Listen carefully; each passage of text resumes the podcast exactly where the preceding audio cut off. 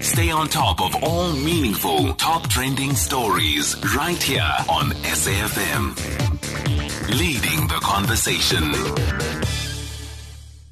On this day in history, it was the 16th of May 1998, where uh, we saw South African champion bodyboard surfer Neal Stephenson lose his leg in a shark attack in Keurbooms, uh, that's near Plettenberg Bay. We're talking about how to stay safe when out in the ocean, joined by uh, the NSRI's Craig Lambinon. Now, Craig, always a pleasure to chat to you. Welcome. Thank you for, for joining us. Thank you very much. Do we have any stats, any uh, facts or figures of just how common shark attacks are?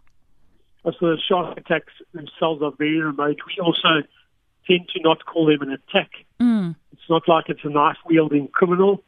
It's a shark that's foraging for food in its natural environment. Mm. We rather refer to it as an incident. Um, over the last 15 or so years, there's only been an average of six incidents per annum. Um, 20, only 26% of those resulted in a serious injury, and only about uh, 6%, to our understanding, resulted in a fatality. Mm. Um, so it is a very remote incident to happen, and it's obviously uh, we are um, entering their natural environment uh, when we go into the sea. Beautiful animal, graceful, a spectacular animal, and, and a very interesting animal to observe um, from uh, what the researchers have uh, uncovered uh, in their research. Um, and it, it, really is a, a spectacular animal uh, to observe in the ocean in, in its natural environment. Mm. You know, I, hear what you're saying, and, and, I agree with you in principle, but we've sort of been programmed, I suppose, and the movies don't help, uh, to see sharks as uh, uh, these predators that are coming to get us, as it were. So to hear someone say, oh, you know, they are beautiful, uh, they're this and that, sounds like a bit of an oxymoron in, in one's mind. But I do believe that there is a way that we can coexist um, uh, beautifully so. What are some of those tips when we go in? Because you're quite right. We're going into their uh, natural environment, their habitat. So we're the ones who are invading their space, as it were. So when one goes out into the, the ocean, how do we stay safe? What are some of those tips? If you're swimming or if you're at the beach, don't go too deep into the water. Mm-hmm. If you can swim in a group of people, um, they do tend to, from what we understand from research, they do tend to um, um, uh, go for an individual, or in, uh, which is really what they're doing in their natural environments. They're generally tending to forage for food. They're going for a seal most of the time. Um, also know when the um, uh, seal pup season is, because then you'll have a, a greater increase of uh, shark activity um, uh, uh, in, in, that in that vicinity. Um, if you're not prepared for the possibility of encountering a shark in the water, simply don't go into the ocean. Um, and uh, don't swim in murky water, mm-hmm. uh, which will force them to explore closer to see if what they're seeing is a food source. Mm. Um, and then also at dusk and at dawn, um, when they when they're using other senses to see if there's something in the water, and that's all according to research that's been done. Um, although ultimately uh, you can't exactly ask the shark what, what, what its opinion is on the matter. but they are um, a, a really a beautiful animal in its natural environment. Yeah. And as, as I said, we encounter in their environment. But having said that, the chances are very remote that you're going to encounter a shark. But if you do, the shark is going to come off better.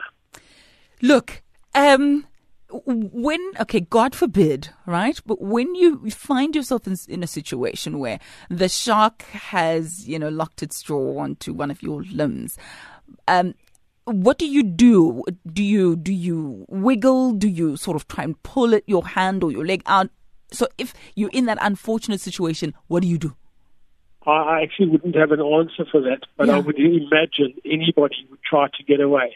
uh-huh, And I uh-huh. suppose that's the same as if you being uh, uh, if, if you encounter a hippopotamus or a snake, which are a lot more prevalent Hmm. um, in in incidents.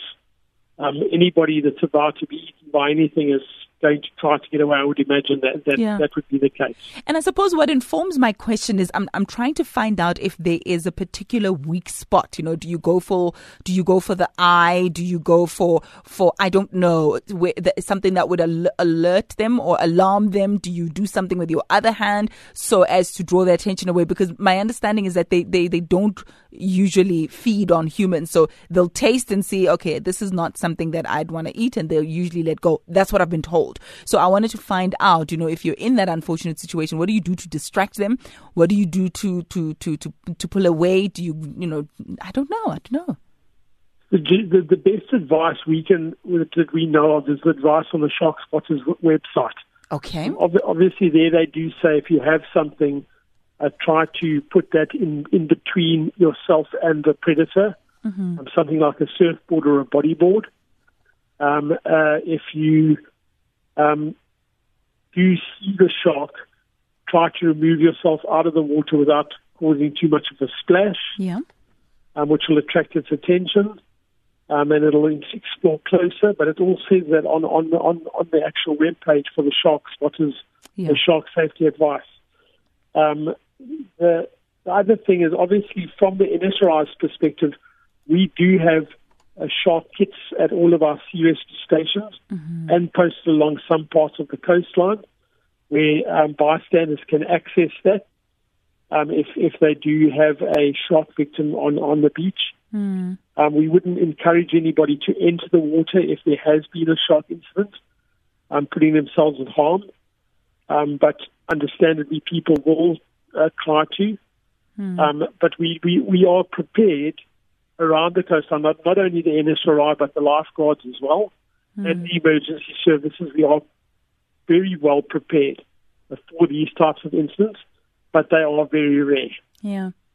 So as not to perpetuate, uh, you know, the animosity between uh, mankind and sharks, you know, um, maybe just tell us a little bit about how we fare as a society, as a people, in looking after the sharks as well, because they, they also have a, a part to play. They also have a role um, in the circle of life, if I can call it that, in inverted commas. But so so when the, the opposite happens and you find either pollution or uh, you know fishing or whatever the case may be is is what is harming the sharks. What should we do? So my question, I suppose, is twofold. Number one, how do we fare when it comes to looking after the sharks? And number two, is there anything that we can do better? in South African waters, the, the white shark itself is a protected species.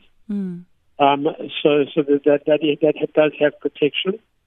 Um, and uh, I suppose I can only imagine that um, from a, how we fare uh, as a society would be that that type of a, a, a, a measure is in place. Um, they are essential to uh, the ocean um, uh, the survival of the ocean, uh, I would I would expect, um, and uh, obviously it's a, a, a very necessary part of the, the ocean system. Craig, anything else that you would like to convey? You have the platform for the next minute or two. Just something that you'd like to bring to our attention with regards to this conversation, or perhaps even your rescue efforts elsewhere. Also, we would encourage people not to go too deep into the water if they are swimming at the beach. Um, swim in groups. Uh, have the emergency telephone numbers handy at all times. The Sea Rescue emergency number, the national emergency number for Sea Rescue, as with all other emergency services, is 112 from your cell phone.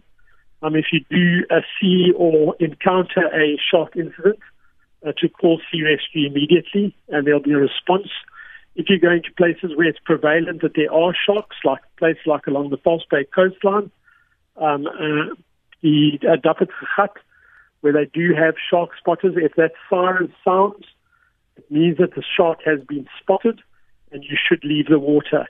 Understandably, there are people who still don't leave the water even after the, the siren has sounded. No one can force you, but it is advisable that if the siren sounds to leave the water.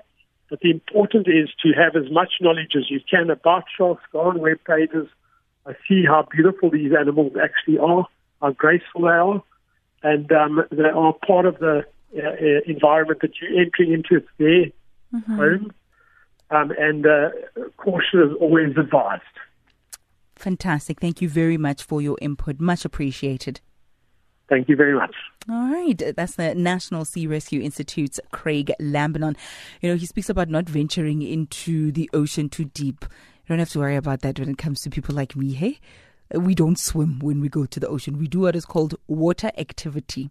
How I define water activity is that you sort of go into the ocean or go into the sea up until maybe knee or, or waist length. And then when you see the wave coming, you turn around and you run.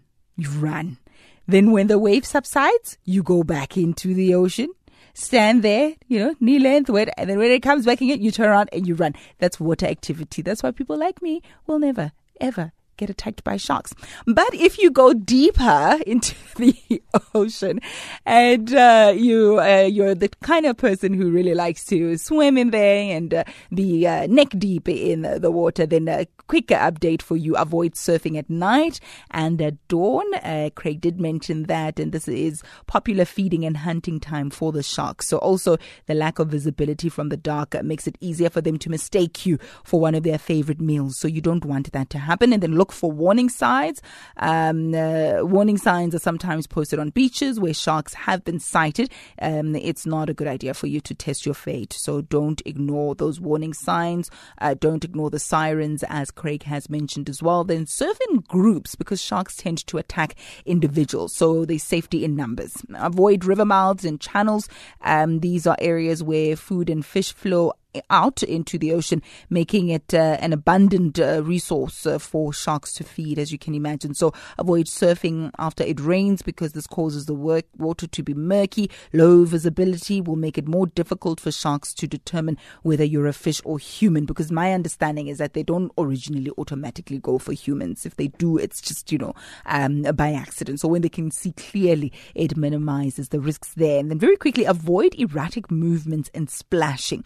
And that was the question that I was asking. That you know, what, what do you do? So um, apparently, here playing um, and uh, splashing around in water can attract sharks. To them, this resembles a prey in distress. So always stay calm in the water because sharks can sense fear.